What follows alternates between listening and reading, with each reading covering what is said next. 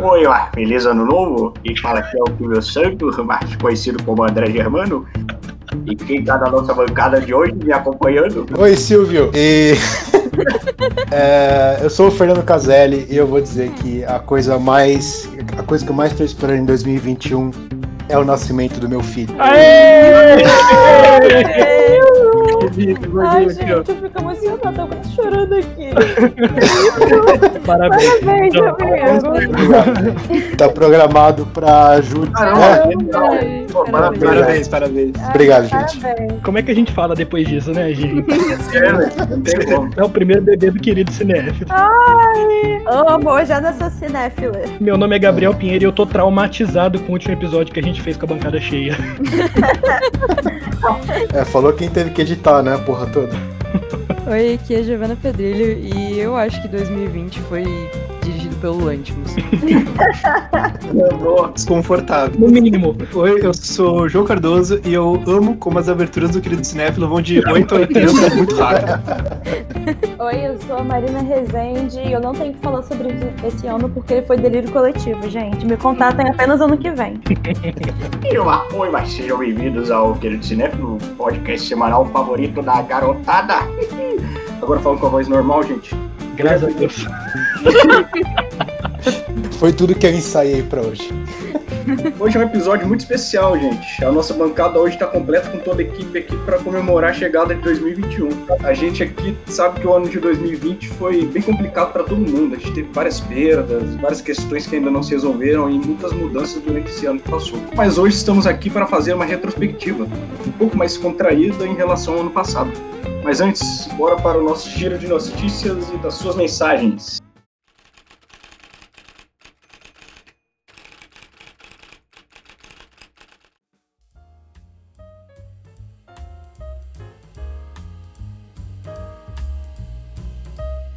Pessoal, a gente conseguiu. Chegamos ao final de 2020, esse ano maldito. Vamos entrar com tudo em 2021, que esse ano seja maravilhoso pra gente. O pessoal aqui do Querido Cinéfilo e eu, a gente tá todo mundo desejando para todos que estão escutando a gente um feliz ano novo e que todas as suas metas de ano novo se realizem. E vamos que vamos, vamos começar fazendo uma coisa que é, é muito fácil pra mim, por mais que seja muito triste, mas é muito fácil, que é falar mal do governo Bolsonaro. Vamos lá.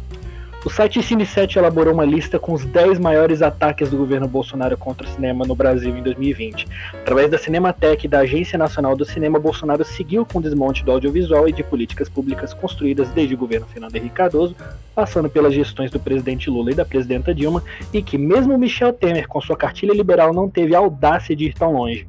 O site citou, entre várias estupidezes do governo Bolsonaro, o sufoco que fez a Cinemateca Brasileira passar esse ano, a atriz Regina Duarte na Secretaria de Cultura, a apropriação da Lei Aldir Blanc, que é de autoria da deputada federal Benedita da Silva do PT do Rio de Janeiro, e a paralisação da Ancine. O post está lá no site do Cine7. A gente aqui super recomenda esse post que mostra aí essa retrospectiva desse cenário desesperador que é, assim, um retrato simbólico de um país em ruínas que não respeita pelo menos a figura do seu presidente não respeita o audiovisual e a cultura do seu país.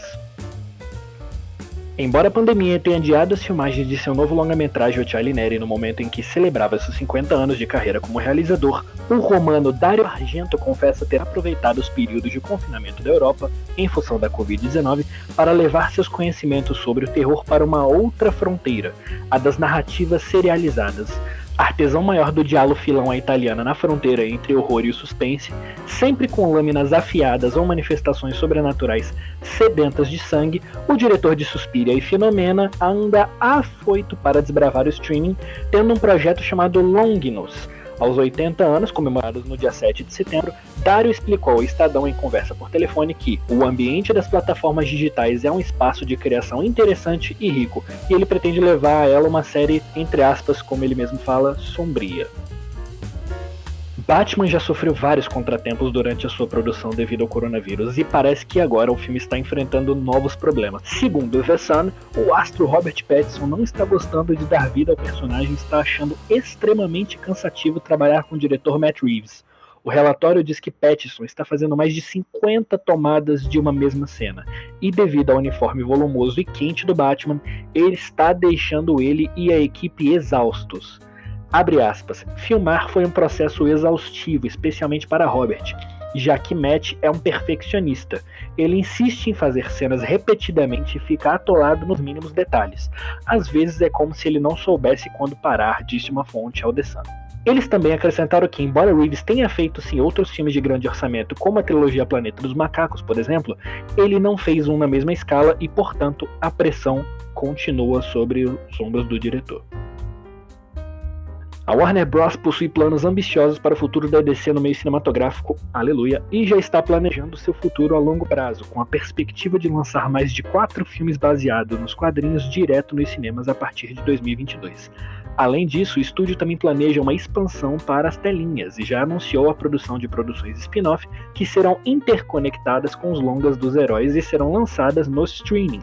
A informação foi revelada pelo próprio presidente da DC Filmes, Walter Hamada, em entrevista ao The New York Times. Na ocasião, o executivo e também produtor salientou que os filmes mais caros da DC serão produzidos para serem lançados nas telonas. Além disso, a divisão da Warner Media ainda planeja outros longas adicionais de menor escala, com o objetivo de lançar dois por ano. Contágio foi lançado em 2011, contando como um vírus mortal que se espalhava pelo ar matou pessoas do mundo todo. Infelizmente, eu acho que eu tive um déjà vu. Este ano, o filme voltou a ser um dos assuntos mais comentados por sua trama, infelizmente, ter semelhança com a realidade atual. E parece que o filme terá uma continuação. O diretor Steven Soderbergh revelou em entrevista recente ao podcast Rap Set Confused que está desenvolvendo uma sequência do longa ao lado de Scott Z. Burns, que é o roteirista do filme original. De acordo com o IndieWire, o novo filme não será uma sequência direta da trama, mas vai abordar um tema semelhante. Esse foi o giro dessa semana. Lembre-se que você pode enviar perguntas ou mensagens para a gente através do e-mail queridocinéfilo.gmail.com informando o seu nome e pronomes ou nas nossas enquetes do Instagram, que é queridocinéfilo. Eu sou Gabriel Pinheiro, muito obrigado e feliz 2021 para todos nós. Gente, esse ano acabou, né? Finalmente. Uhul! Graças a Deus. Gente, muita coisa aconteceu. Foi um ano surreal para todo mundo.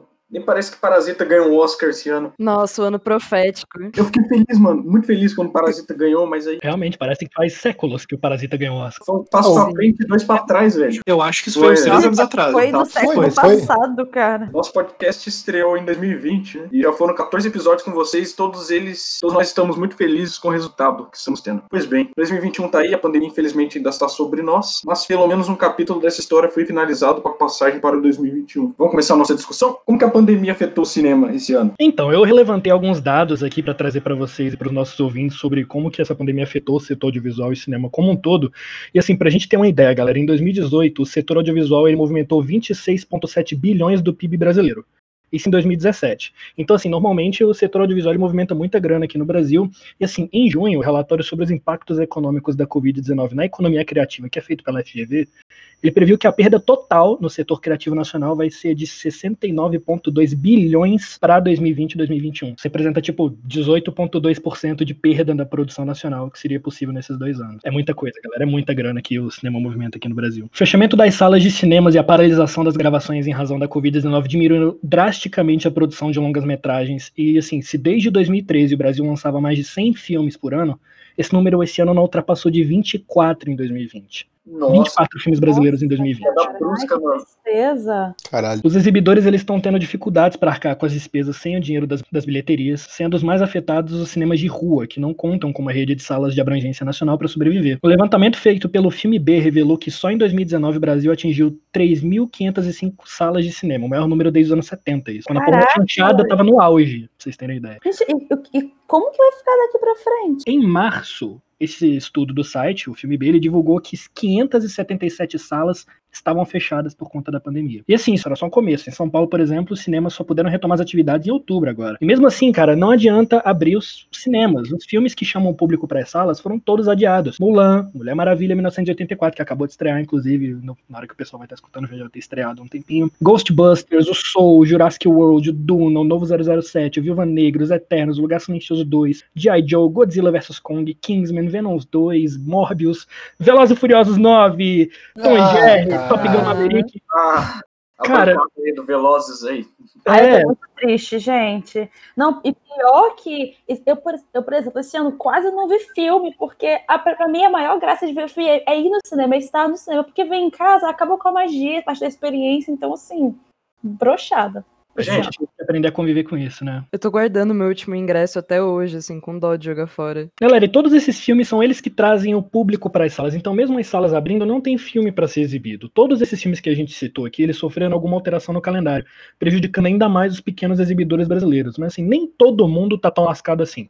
A falta de filmes no mercado diminui a diversidade de produções que poderiam contribuir para a construção da identidade dos espectadores. Só que vamos ser bem sinceros, as grandes produtoras, que nem a Amazon, a Netflix, que não sofrem com essa falta de verba, elas vão continuar criando os filmes. Só que assim, eles são filmes comerciais e atendem à demanda do público, assim. Já aqueles filmes que o nosso audiovisual brasileiro se sustenta, que são aqueles com a lógica mais artística, que são aclamados em festivais, eles estão escassos. Justamente esse setor nosso que me preocupa. Desesperador, cara. Esse ano anestesiou nossa esperança. Acho que o André falou tudo. Sim. Uhum. Falando de anestesiar as esperanças, é, teve filmes esse ano que foram tão ruins quanto esse ano. Nossa. É impossível.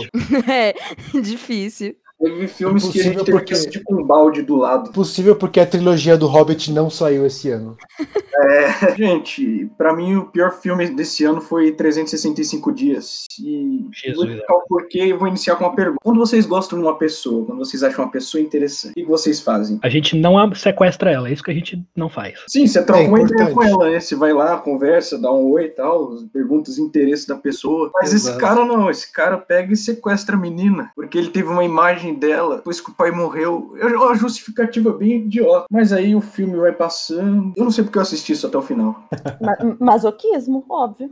É, masoquismo. Acho que a gente tem um masoquismo natural. Ele vai piorando a trama, ele fica dando roupa pra agradar a menina e a menina cai na conversa do cara, velho. Não se percebe que ela tá sendo maltratada. O cara fala que não vai assediar a menina e assedia a menina. É um filme hipócrita pra caramba, velho. Eu não quero mais falar desse filme. Olha, é mega problemático, cara. Nossa, de vômito, cara. É um dos piores filmes que eu já vi na vida. Não foi esse ano, não. Ele não vale nem pelas cenas de sexo. Nossa, nem assim, nem assim. Ah, gente, eu não der problemático. Esse filme é errado, sabe? Ele, roman- Erradíssimo. ele romantiza situações de abuso. Não, não. Não, Romantiza. apenas não. Então, o roteiro. É uma fanfic essa história, eu vi numa fanfic. E Total. eu troquei ideia com a menina, né? Num grupo de cinema. Aí a menina falou, não, porque no livro é pior. Falou, não, você tá brincando comigo, é pegadinha, né?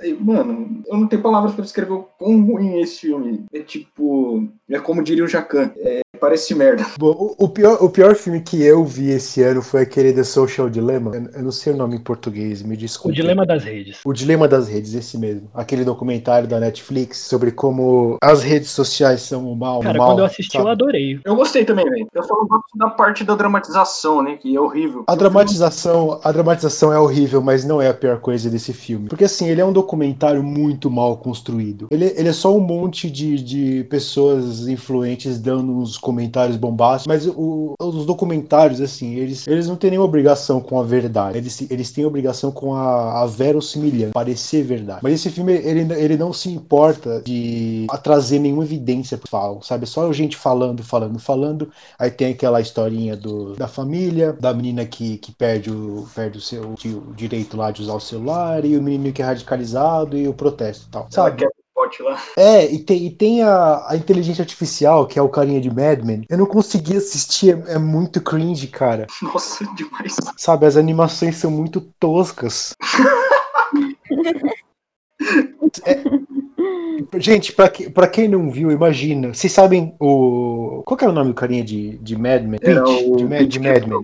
É, aquele que, foi, aquele que foi ficando careca. Imagina, tipo, três deles, como se eles estivessem dentro do celular fazendo decisões. Tipo, ah, não, a gente tem que mandar, mandar imagens disso, daquilo. Sabe, uma coisa totalmente sem sentido, e que não adiciona É nada à informação do documentário. Eu dei risada disso, mas não pelos motivos certos. Até porque não é pra dar risada, né? então é isso, gente. É, é um documentário muito mal construído, sem, eviden sem evidência, que é só pra inflamar as pessoas e que, tipo, quem já pensa isso não precisa de um documentário e quem discorda não vai ser convencido, sabe? Tem documentários bem melhores por aí, viu, sobre esse assunto, que eu não que eu não que eu não pesquiso, não lembro o nome agora. Galera, todo mundo lembra do Escarcel, que foi o primeiro trailer do Sonic quando saiu. Vocês lembram disso? Sim. Ah, O Eu, pessoal, eu, eu tava lá no- no- nos comentários do YouTube, pode acreditar. o pessoal, assim como o Fernando, meteu o pau no filme por conta dos efeitos visuais. E assim, com razão, porque aquilo ali tava ridículo. Tava ridículo. Perturbador é a palavra que eu usaria. Pesadelo aquele Sonic, cara. Eu gostaria de defender o Ah. Sonic feio. Ah, ah, não, sem condições, gente. Forçou, forçou. Ele tem uma. Ele tem uma beleza única por ser feio. Ele tem um, ele, ele tá naquele Uncanny Valley. Eu amo Uncanny Valley. É muito bonito por ele ser feio. Guarda isso pro episódio de Cats. Exato, eu amo Cats. Então, ele tá naquela bizarrice de Cats. E eu amei. Eu, eu vou dizer, eu só não vi esse filme porque eles mudaram o design do Sonic. Ele teve uma chance praticamente inédita na história dos blockbusters, que foi a chance de consertar a porra toda depois daquele escândalo, tá ligado? Tiveram a segunda chance, estragaram tudo pela segunda vez. A Paramount simplesmente cagou que o Sonic é um personagem dos games. Isso daria espaço talvez pra uma gamificação do filme que poderia ter sido explorada, só que ela só usou o Sonic como uma marca pra chamar mercado e mais nada. Cara, os personagens humanos do filme são os boboca, que não, expre- que não expressam um pingo de emoção diante do perigo, entre aspas, que eles estão enfren- enfrentando lá. E a história é extremamente simples, não tem relação nenhuma com o personagem ou com os games ou nada. Ficou totalmente esvaziado de qualquer dramaticidade, extremamente opaco, com todas as sequências trabalhando em função somente do humor. E não vem me falar que é só porque o filme é de criança, não, porque a Pixar faz há décadas um ótimo trabalho criando animação que não abre mão do, do potencial dramático dela só por serem animações, não, tá? Não vai defender nem o Jim Carrey. Então, eu ia chegar no Jim Carrey agora. O Jim Carrey, assim, como sempre, é o Jim Carrey, ele tá incrível, não tem nem o que comentar, ele é foda. Mas, cara, eu me senti, sinceramente, vendo uma versão piorada e sem música de Alvin e os Esquilos 4. No final das contas, a única coisa que a Paramount acertou foi a porra do efeito visual e, e o- e o visual do Sonic. Só. Mais nada. Parabéns, Paramount. Consertou o que o povo reclamou, mas errou em todo o resto. É o que dava pra consertar depois de trailer, né? Efeito visual. Porque já tava gravado a porra do filme. Ah, querido, montagem muda tudo. Ah, é. Montagem é mágica. É Muda tipo- tudo, mas não faz milagre também, né? Ou, mas tipo Tropa de Elite, eles remodelaram completamente o roteiro do filme depois do primeiro corte. Pois é. Ah, mas Tropa de Elite é bom, né? Então, Resumindo, cinema brasileiro, bom. Wagner Moura, bom. Sonic, bu. Isso aí. Sobre essa história da montagem. Não se monta o que não foi gravado. Nada É. daquilo foi gravado, é tudo criado em computador, pode criar o que for. Justo. voltando nessa coisa de documentário da Netflix, acho que esse ano teve mais o que falar também. Olha, o pior filme que eu assisti esse ano, né, foi Maior Viagem, uma aventura psicodélica, que é justamente, não sei se aconteceu na Netflix de vocês, mas eu tava vendo isso toda santa vez que eu abria ela e tava lá o Sting, o cantor, né, comentando sobre sobre a experiência dele com LSD e tudo mais. No trailer tem a Carrie Fisher, bom, no filme tem ela também, e é basicamente isso que o filme é. Ele é uma junção de nomes grandes contando sobre as suas histórias e também falta esse lado do embasamento científico e tudo mais. Até entendo, até entendo faltar, não foi meu problema com o filme especificamente. Tipo, se fosse só um filme de relatos das viagens das pessoas. Mas eu acho que ele, na minha opinião, foi meio desperdiçado, assim. Me pareceu que eles tinham bastante material, bastante entrevista com, com nomes bem conhecidos, assim. E eles não aproveitaram tanto isso. Tipo, eles cobriram essas conversas com uns efeitos bem simples, assim, que já estão muito manjados de lembrar, tipo assim, ah, trip, de LSD e tal. Vamos colocar uns negócios super coloridos, meter um estilinho que pareça hippie, e é isso, vai ficar clichê. E acabou ficando sem graça, tipo, acho que ele nem conseguiu fazer ficar só clichê. Ainda mais é, esse negócio da animação aí, vou repetir, eu acho que usaram mal a animação nesse, nesse documentário. Eu acho Mas que. eu não, eu não lembro a última vez que eu vi essas, essas efeitos visuais de drogas que eu falei, porra, da hora. Eu, eu não- eu eu detesto essas coisas. tenho a impressão que, eu tenho a impressão que é um filme pra assistir chapado, tô errado? Com certeza. Não, Eu não documentário, sei. porra, você tem que prestar atenção. É, é que assim, a galera tá contando de experiência própria, sabe? Mas aí você vai estar na sua trip e você vai estar ouvindo o pessoal falar das bads que eles tiveram, saca? Vai dar paranoia. É, fica meio estranho. Não sei nem se você vai conseguir concentrar por tanto tempo ali no negócio. Mas enfim, eu esperava uma animação mais no estilinho tipo de Midnight Gospel e umas coisas assim. Achei que ficou meio simples, mas tipo, também é uma parada de gosto pessoal. E aí sim, um negócio que eu vou implicar com um pouco desse embasamento científico é que eles pegaram o Nick Offerman, colocaram no meio do documentário, em umas inserções, tipo, que tava ali só pra tá, um cenário meio diferente. E todo o roleplay dele é justamente, tipo, ah, ser um cientista ou meio que um professor, ou os dois.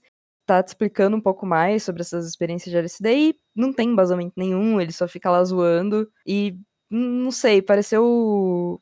Pareceu um conteúdo matinal de. É, matinal da Disney, assim, sabe? Do canal deles. Que às vezes poderia passar, se não fosse um assunto tão tão mais 18. E ficou por isso. Eu realmente achei o filme tosco, assim. É, o documentário tem que ser, tem que ser uma coisa que se aprofunda. Ah, É. completamente, porque já é difícil, assim, você conseguir chamar atenção no filme que não tem uma narrativa ali, estilo história, né? Se você faz um negócio que não faz muito sentido, é chato, insuportável. O pior filme que eu vi esse ano, eu vi ele no começo da pandemia e ele, eu não vi muito filme deste ano, esse ano, mas foi Emma.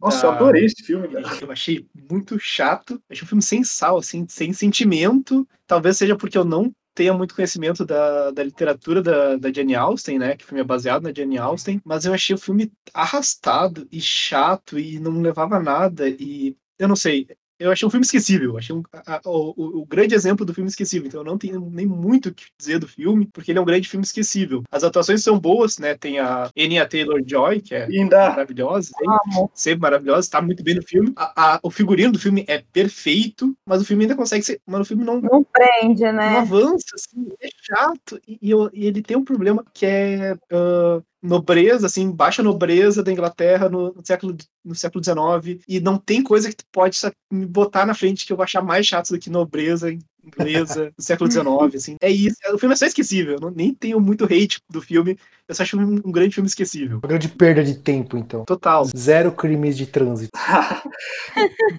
Exato. Fica até Exato. chato. Ele tem aquele clichê de livro clássico, né? De alta sociedade, de baixa sociedade, de.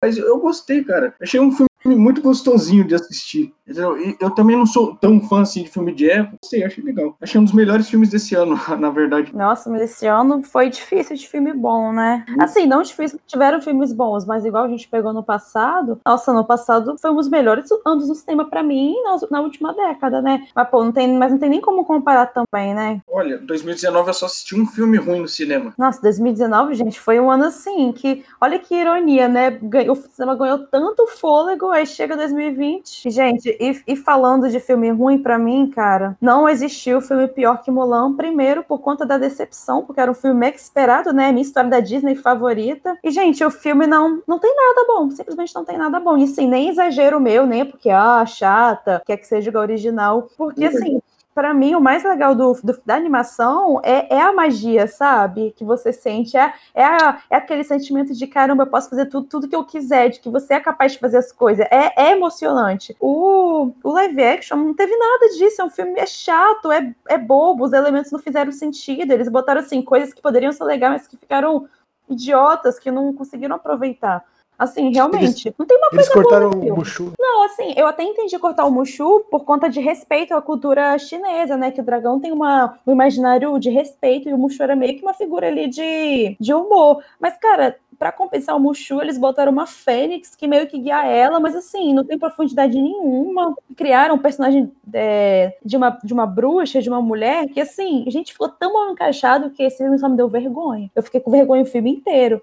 E botaram também o negócio de Ki, e tal. Assim, legal botar aí, porque é um elemento da cultura chinesa, se não me engano, né? Mas, ai, ficou forçado, gente. Eu não tenho que falar bem desse filme, ficou muito ruim. Decepção, porque quem é fã esperava que fosse um negócio maravilhoso, né? Realidade, flop. É, quando eles pegam esses filmes da Disney que já existem e fazem live action, sempre, normalmente fica uma coisa sem alma, né?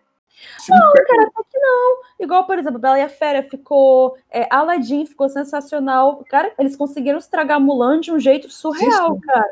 Porque, assim, era literal, gente, era literalmente. ele- Eles copiaram a história, assim, mudar uma coisa e outra, mas copiar, que ia ficar sensacional, as pessoas iam amar. Mas, assim, eles mudaram muitas coisas e não mudaram pra melhor, porque ficou, ficou, ficou péssimo, gente. Assim, eu realmente não conheci uma pessoa que viu e falou: Caraca, gostei. Eu acho engraçado que eles botaram a Mulan com midi-chlorian na porra do filme, né? Como que é? Ela já nasceu mestre Jedi na porra do negócio. Não, total, assim, ela do, do nada ela usa os poderes do X sinistro lá e, e é isso. E a gente fica espectador pensando, cara, que posta é essa, velho? Ela não aprende nada, simplesmente. Nada. Aham, ela, sim, ela simplesmente é. E eles- esses live actions da Disney parece que eles, eles têm uma necessidade de explicar tudo que tava no filme, É, sabe? E eles só adicionam um monte de cenas que ninguém liga. caça-níquel, né? Muito ruim, gente, muito ruim. Assim, fiquei, fiquei triste mesmo, tá? Todo, todo mundo que é fã ficou triste porque ficou péssimo. Esse ano eu não vi muitos filmes, mas eu aposto minha vida que o pior filme não é nem aí. Gente, ainda para um ano que nem 2020, que é, teve filmes bonzinhos, né? Teve umas coisas legaisinhas e tal. Pra mim, assim, eu faço uma menção honrosa a filmes que foram produzidos ano passado e lançados esse ano. Faço uma menção honrosa a Hamilton, porque eu não gosto musical, mas quando o filme. Todo mundo falou bem desse Hamilton, hein? Caraca. E com razão, eu detesto musical, mas eu adorei Hamilton. Gostei muito, me prendeu durante as quase três horas do filme. Mas o que eu vou falar aqui é o First Call, que é o filme novo da A24. Ai, gente, a 24 não, não decepciona, né? Eu nunca vi um filme dessa diretora, mas muita gente fala que é o melhor filme que ela fez. É muito bem escrito, muito bem dirigido, tem cenas muito fortes, marcantes. Nossa, e te falar que eu não vi ninguém falando mal desse filme, tá? Não, não tem, com razão, é porque é muito bom. E a construção de suspense é muito boa. O suspense gradativo, eu gosto muito disso. O filme começa lento, mas aí daqui a pouco vai criando a coisa do suspense, a coisa daquele personagem que começa humilde, começa simples. É uma trama simples, mas assim, tem, tem aquele, temperinho especial, sabe? E eu adoro aquela fotografia quadrada, eu não sei o nome- bem o nome daquilo. Acho que é de filme envelhecido, nossa. O nome disso é Razão de. Aspecto. Razão de aspecto, exatamente. É muito lindo. Esse filme é bonito, bem escrito, bem dirigido e Ai, tem que assim, é, confesso que não vi, gente. veja, Mar, veja. E esse filme, assim, até me fez esquecer do Gosto Amargo de 2020. Vale a pena. Ai, que é, é o que a gente tá precisando. Os meus favoritos desse ano fétido são, do- são dois, até, uma- até uma série que eu, que, eu, que eu não vejo ninguém falando sobre ela, uma série chamada Devs, do Alex Garland. Fez Aniquilação e Ex Machina. É, é o Nick Offerman, ele faz um, um magnata da, da tecnologia que que tem que fez essa empresa em homenagem à filha dela que morreu um tempo atrás e ele tem um projeto secreto chamado Devs e assim é uma história de mistério que é um casal que o, o rapaz morre no primeiro episódio que é o, o menino de Love do Gaspar Noé tipo quando eu, quando eu vi no IMDb foi foda Falei, eu conheço esse cara de algum lugar. E era o menino, o, o principalzinho lá de, de Love. Então aí, aí ele morre e é a namorada dele investigando a morte dele e tá ligado com o que é a- o projeto. E, é, e assim, é, é uma série muito bem, bem escrita, muito bem filmada. E eu, eu- eu recomendo pra quem gosta de ficção científica, porque o Alex Garland sabe o que tá fazendo. E também tem um filme que eu queria, que eu queria falar, que é o Fireball, Visitors, Visitors from Another World, do, do Werner Herzog. Saiu acho que mês passado. É sobre, sobre objetos extraterrestres que estão na Terra e as pessoas que, que, que pesquisam eles e que vivem disso, sabe? E é o que eu falei no outro filme. Esse filme ele, ele entra nos fatos, ele entra na, na- nas coisas técnicas e você sai tipo com, mu- com muito mais conhecimento. Ao mesmo tempo que ele traz o que o Werner Herzog faz. Todo documentário que ele faz, ele, ele transpira curiosidade. Sabe, ele é um cara que é curioso sobre o mundo. Então, todo documentário dele, você você vê isso, que ele é um cara que quis ir atrás, que ele tá interessado, sabe? Que ele, ele entrevista pessoas que têm algo interessante pra falar sempre. E isso que é um bom documentário pra mim, é interessante, sabe? Nossa, totalmente diferente não- dos piores, do pior que você viu no ano, né? Porra, é 8,80, cara. Outro nível. Eu não vi esse filme, né? Mas eu sinto, mas eu fiquei interessado, porque eu acho que o, Her- o Herzog, se ele quiser fazer um documentário sobre clipes de papel, Vai vai, ser ser genial. interessante, vai ser genial. Claro. Qualquer coisa ele faz O ótimo. Herzog ele transforma fórmulas clichê em uma coisa interessante, né? História de Sim, fogueira. sim, qualquer coisa ele falando é hipnotizante, cara. Pra quem conhece, sabe, a, vo- a voz dele, o jeito que ele fala é, é único. Ah, o Herzog é demais, gente. Caraca. E eu recomendo pra caralho, é o último filme dele. Já já deve estar na Netflix, igual os últimos dele que ele fez. Galera, o meu filme favorito do ano tinha sido até então o último longa do Charlie Kaufman, lançado pela Netflix, que é aquele eu tô. Estou pensando em acabar com tudo, né? Que assim, a primeira vez que eu vi eu fiquei meio assim, não entendi muito bem, mas ele cresceu muito em mim depois de que eu li uns artigos sobre o filme. E esse tinha sido minha escolha, mas aí a Netflix me vem com Monkey. Fez o favor de lançar Monkey. E assim, eu fiquei de queixo caído com o filme. O David Fincher ele fez a festa completamente, com os maneirismos, a figura de linguagem, dispositivos estéticos, interpretativos e técnicos da Hollywood dos anos 30 e 40. E, velho, eu vou admitir, eu sou cadelinha de filme que presta homenagem ao cinema. Ai, Não tinha como eu não gostar daquilo, entendeu? Então ele já me ganhou no trailer, eu vou admitir. O Gary Oldman ele destrói tudo, como sempre, mas eu acho que o destaque vai pra Amanda Seyfried, que eu acho que, na minha, na minha opinião, pode ter sido a melhor atuação dela até hoje, sem sacanagem. Maravilhosa. O filme é extremamente um Oscar bait. Não tem É um Oscar bait, assim, ele marcou todos os X do caderninho da academia, simplesmente. Todos. É preto e branco, fala de cinema, fala de Hollywood, fala dos estúdios, fala dos diretores, fala de Cidadão Kane. Como que esse troço não vai ganhar Oscar? É, gente, é, Amanda Seyfried tem que ganhar Oscar. E outra observação, eu adorei o áudio desse filme. Eu podia assistir ele de olho fechado, velho. Puxa vida, aquele microfone antigo, aquele som de microfone antigo, cara. Nossa, que delícia. Eu acho esse um dos melhores filmes do David Fincher, mas eu, eu detesto Hollywood Hollywood dos anos 30. Eu odeio o jeito que eles falam, eu odeio o diálogo, eu odeio os personagens e o jeito que eles andam. Eu odeio tudo dos anos 30, Clara cara. de ouro, né? É, tipo, eles. Sabe aquele diálogo rapidinho? Como eles. se- eles sabem que é um roteiro e não estão nem aí? I'm gonna make the movie. Exatamente. E aí outro já fala em cima, e fala em cima, e fala em cima, é um esperto, é engraçadinho, não sei o que. Cara, não é pra mim. Eu adoro esse filme, tecnicamente ele é perfeito, mas não é pra mim. Com certeza é o filme mais estiloso do ano, sem dúvida. A quantidade de easter egg nesse filme é absurda pra quem tá de olho nessa fase do cinema americano, com certeza. Isso eu concordo. E eu acho que a única dica que eu daria pros ouvintes do Querido Cinefilo é assistir Cidadão Kane e ler um pouquinho de um pouquinho de nada sobre aquele período dos grandes estúdios do cinema americano antes de ver o Mank, que foi meu filme de favorito de 2020, roubou meu coração completamente. E eu acho que a bottom line de toda essa minha fala de Mank é que Mank foi o La La Land que deu certo. Muito obrigado, estou me retirando. Ah, não, Olha, peraí, peraí, peraí. Você, tá formando briga. Você tá querendo. Peraí, que o cara, o cara deixa essa e vai embora? Esse Como assim? Gabriel Pinheiro, você trata de voltar aqui, meu filho. Sim, eu trouxe essa discussão do WhatsApp, do grupo de WhatsApp pro podcast, falo mesmo. Porque a gente Vai já ter teve que essa ficar discussão no WhatsApp. Vai ter que ficar para outro episódio, porque vai ficar longo. Mas podem guardar que a gente vai falar disso. Ele tem que se retratar, né? Nossa, Sim. em público. La La Land é aquele filme, essa é pra aquela que diz que branco não pode tocar jazz. Nossa. Para! Para! É, eu confesso que assim, eu não assisti muitos filmes de 2020 em 2020, mas Spirit foi um deles.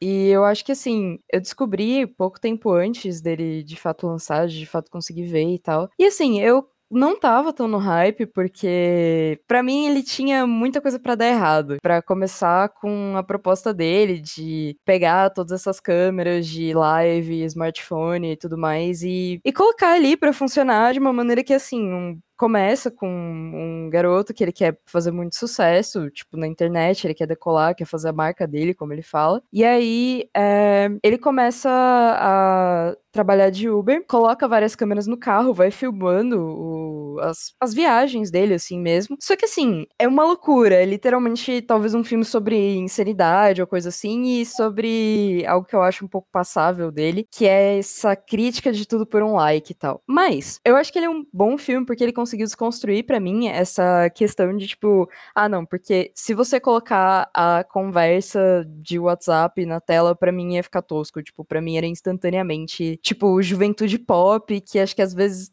Talvez pessoas mais novas também não achem tão legal. E só ficava meio cringe, assim. Mas eu acho que Spree fez isso muito bem. Tipo, eu curti muito assistindo ele. Eu fiquei impressionada, tipo, do começo ao final. E eu acho que é um filme que, assim, você tem que te deixar levar, sabe?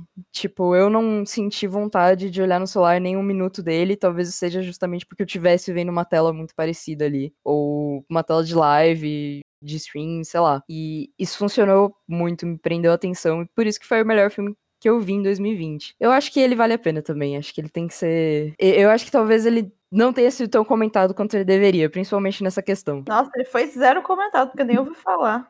Se ele fosse brasileiro, ele, esse moleque ia passar no Cidade Alerta. Sim, com certeza. Cara, eu acho que uma boa medida hoje em dia pra, pra quanto o filme é bom é falar, eu não quis olhar no celular. É, mas. Exatamente. Mas é, Ai, é mesmo, gente, cara. é pesado verdade. isso, não é? Porque é, É muito difícil a gente não dispersar. Eu disperso muito, eu acho que por isso que eu gosto de ver filme de cinema, porque eu sei que lá não existe isso, mas em casa, Sim. cara, putz, é muito difícil não dispersar. Eu também sou assim. Sim. Então eu vou falar do meu filme que não me, que não me fez querer olhar o celular esse ano. Como eu já disse aqui várias vezes ao longo desse, desse, desses, dos episódios podcast, eu sou ah, fã devoto de Sion Sono. Então eu não podia não ser Red Post on, the, on Esker Street, o filme novo do Sion Sono. E não é só por ser do Sion Sono, mas é porque é um dos melhores Sion Sonos de todos, né? Uh, São Sono estava numa uma sequência de filmes não tão bons, né? T tanto quanto outros da sua carreira, né? Acho, acho que desde 2016 ele lançava, lançava um filme bom mesmo, isso de um cara que lança dois, três filmes por ano, então quatro anos é muito tempo para ele. E esse filme é incrível, acho que é, é, ele é um filme muito sobre cinema, né? É um filme que ele fala sobre produção de filme e produção independente, que é algo que ele mesmo perdeu, né? E, e sobre atuação, o filme é muito sobre extras, né? Uh, como é que se chama? Extras é os figurantes, é muito sobre figurantes. E a importância do figurante na vida, né?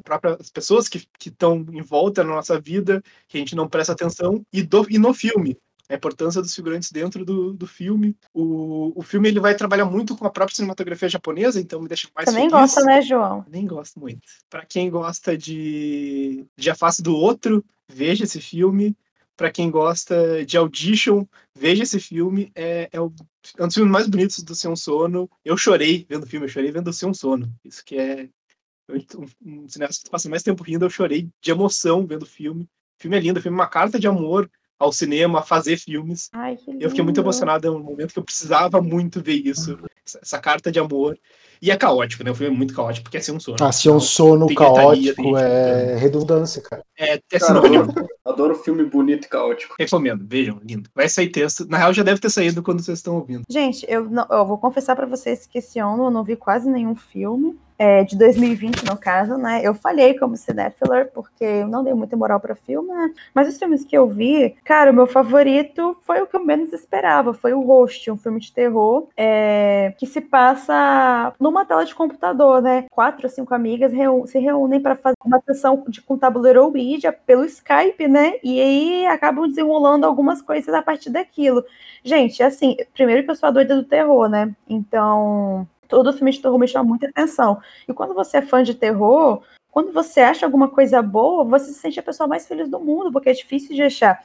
E Host é muito bom, assim, é um filme curto, um filme de 60 minutos, que ele traz uma imersão que eu não sentia há muito tempo, porque, assim, por se tratar do da realidade no mundo de pandemia, assim, fazendo chamada ao vivo, que é uma coisa que estava acontecendo muito, tem muito um que é de realidade ali. E dá, dá medo, dá medo, você fica tenso, você fica gritando, tipo, meu Deus, olha para trás, porque é, é muito legal. E assim, tinha tempo que eu não sentia uma experiência interessante dessa com terror. Então, assim, é, por conta disso, eu acho que o roxo foi. É uma agulha no palheiro mesmo, foi um achado. E a ideia foi sensacional, gente. Assim, a ideia era boa e, milagrosamente, foi bem executada, né? Porque filme de terror, pelo amor de Deus, é muito difícil você executar uma boa ideia, mas esse daí me surpreendeu muito. Assistam o roxo, gente. Nossa. Não, e eu vi assim, de madrugadinha mesmo, quietinha, sozinha, do jeito que deve ser visto filme de terror e tudo. Tudo para mim. Sem contar que é um, um, filme de baixo orçamento, né? Nossa, super, gente. Parece assim, um filme que eu faria com, sei lá, 5 mil dólares.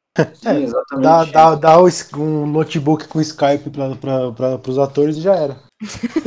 Cara, é, é, não, é real, é basicamente isso. O filme a gente vê que tem um orçamento muito baixo, mas e, e eles conseguem fazer, trabalhar muito bem em cima disso. Me lembrou até um pouco Bruxa de Blair, né? Que é um filme mais ou menos assim, que foi feito assim, com orçamento Sim. miserável e arrecadou muito. Por quê? Porque foi uma boa ideia bem executada. Eles tiram leite de pedra, né? Não, completamente. E assim, pela ousadia e pela genialidade desse filme, porque eu achei esse filme genial em vários aspectos, para mim, Roche assim, jamais esperava que um filme de um filme de terror fosse o melhor, mas para mim ganhou como melhor. Fico aí com ele. Isso aí, gente. É... 2020 teve umas poucas coisas boas, né? Mas a gente tá ansioso para ver certas coisas em 2021 também. Ai, gente, é só pra vacina e pro cinema de volta, tá? Tudo que eu queria. Vacina e cinema. Falou tudo. Nossa, vai. Moral, o ser humano precisa mais que isso pra ser feliz? Precisa não. Atualmente não mesmo. Na moral, deixa a China injetar o que quiser no meu sangue, só quero a vacina. Eu só quero sair de casa logo, por favor. Nossa, sim. Por favor. E, gente, quais são os filmes que você mais estão ansiosos para ver ano que vem? Que a gente vai ver, tenho fé. Tô ansioso para ver a Viúva Negra. Primeiro porque o universo Marvel, segundo porque tem um baita elenco, tem o policial do Stranger Things, qual que é o nome dele? Tudo que eu quero ver é o, é o Capitão América como É o David Harbour. David Har Isso, ele é casado com a Lily Allen, musicista. Sim, lindos. Sim, tem a... Casamento incrível, inclusive. A casamento incrível. Florence Pugh, né, que eu carinhosamente chamo de Mina do Midsommar. A Danny Pugh? Florence Pugh. É, Florence Pugh, isso mesmo. Ai, amo, fi- ficou marcada, ficou muito Hum. marcada. Vai ter a Rachel Weisz, né? Minha crush suprema. E principalmente Scarlett Johansson, né? Vai ser meio que um prequel, né? Antes do, do filme dos Vingadores, antes da Viúva Negra, spoiler, ter morrido. Então, tipo, eu quero saber, eu quero, mesmo que seja um, um filme que eu fale, ah, dá só ok.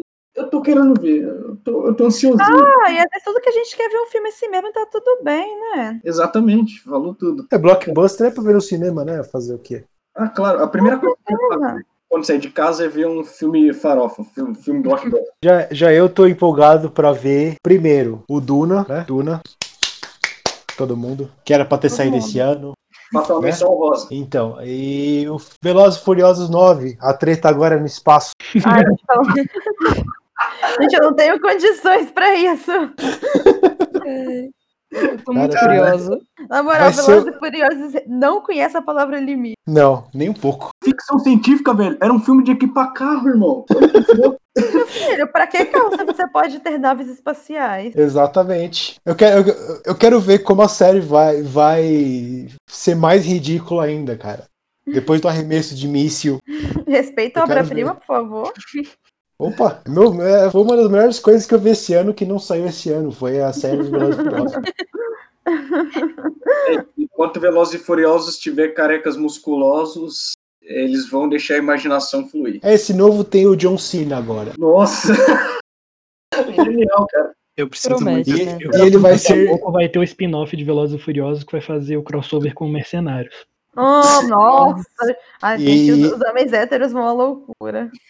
E sem Cidadão contar, bem, né? sem contar que ele vai fazer o irmão do Dom, né, que é do mal. Vamos ver aí o que vai rolar. Galera, o filme que eu tô mais esperando pra 2021 é Marighella. Vai ser o primeiro filme dirigido pelo Wagner Moura, que fala sobre Carlos Marighella, né, que é o político, escritor e guerrilheiro que fundou a Aliança Libertadora Nacional e foi declarado o inimigo número um do regime militar. Só isso daí já devia arrepiar os cabelos de todo mundo. Porra. Só que ainda tem mais background pra esse filme, porque o filme tinha um lançamento marcado pra novembro de 2019, que seria o mês que o assassinato do Marighella ia completar 50 anos. Só que o filme foi censurado, com todas as letras aqui de novo, censurado pela Ancine.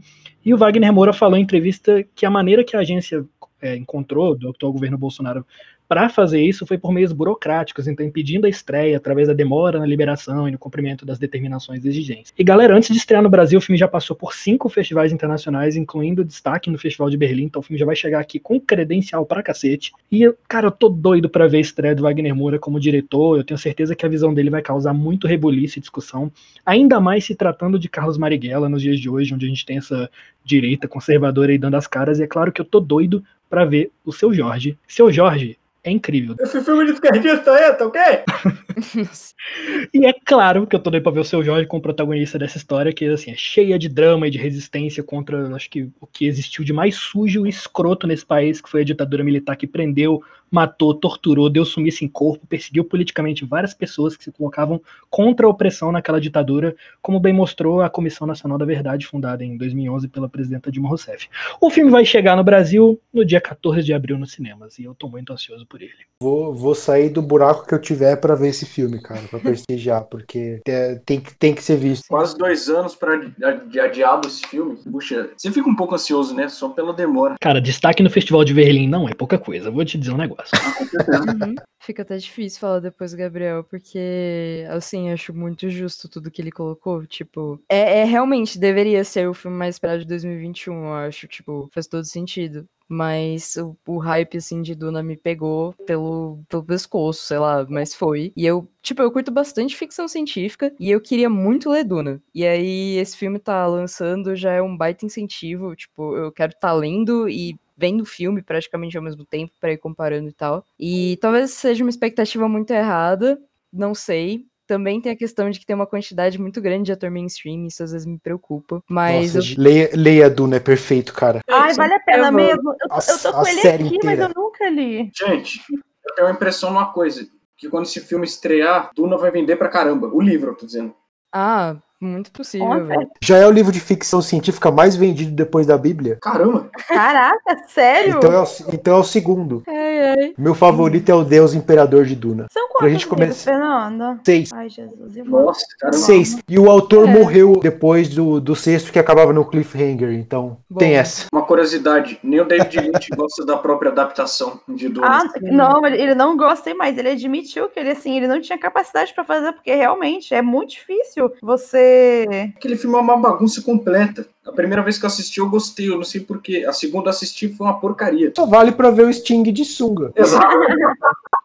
Total. É por isso que no grupo hoje da equipe do WhatsApp tava o Sting de sunga, eu não tinha entendido Você, porra você nenhuma. abre o WhatsApp, Onde é que o Fernando tirou esse Sting de sunga? o Stig de sunga. O GIF do Sting de Eu- eu sunga tá quero- sempre pronto pra ser enviado.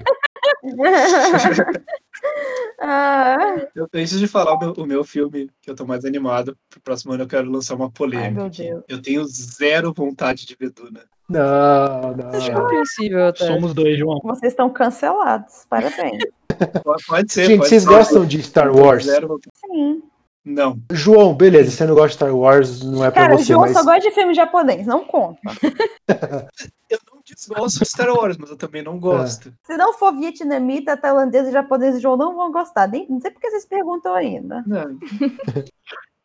Não é tanto assim. Tô brincando, amigo. Tem, tem, tem os filipinos também. Ah, é isso, isso mesmo, vietnamita não, é o filipino. O cara que vai Lave Dias, né? Que faz filme de 4, 5, 6 horas. Também. Tem aquele nome complicado também? Qual, qual- como é que é? Japão e Taku. Ah, isso, isso aí mesmo.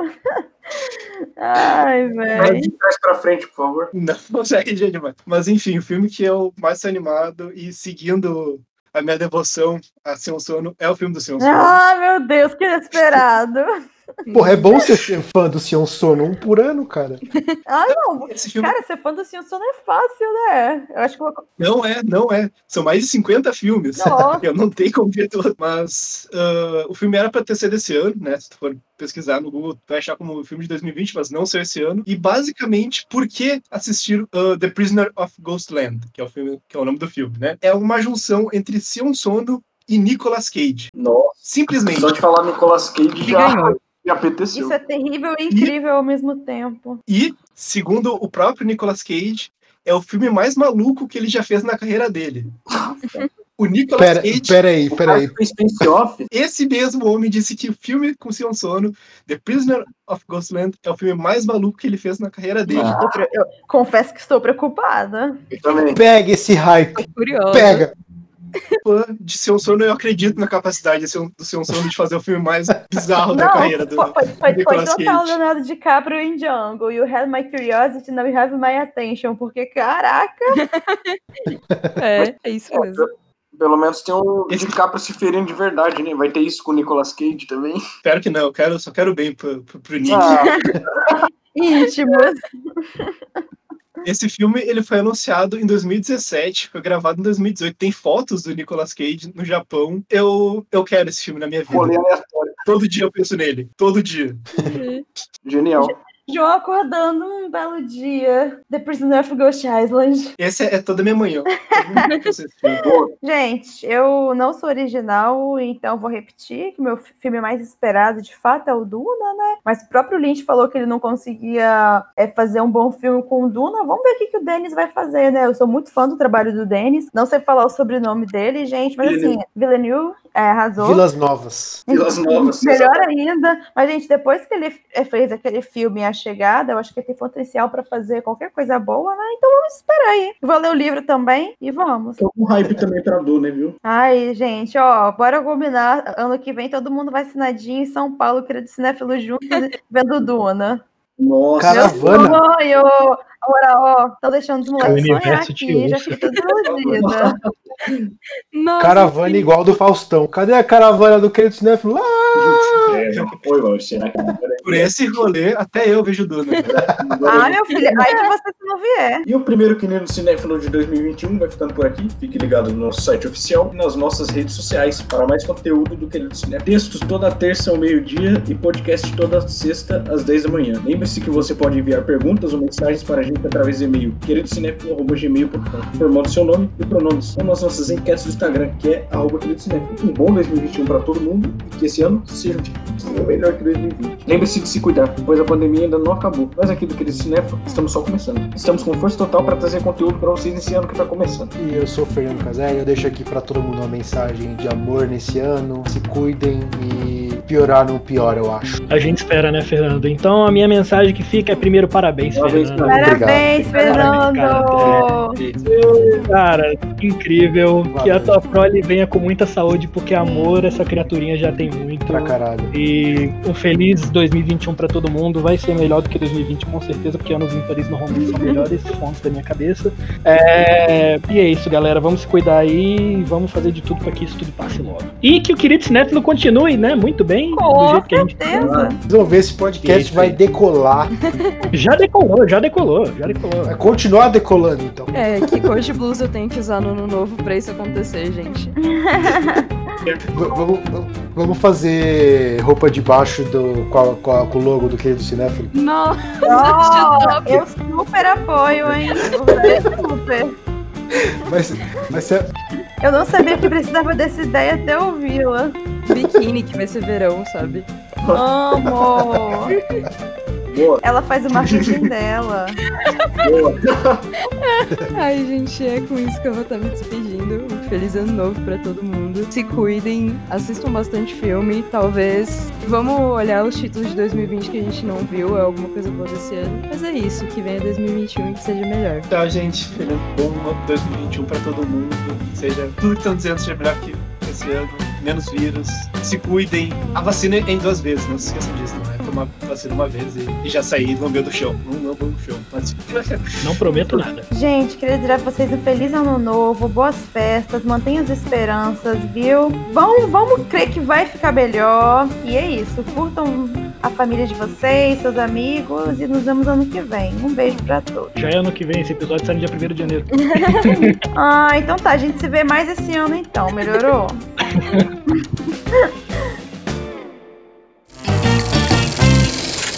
A equipe do Querido Cinéfilo é formada por André Germano, Fernando Caselli, Gabriel Pinheiro, Giovana Pedrilho, João Cardoso e Marina Rezende.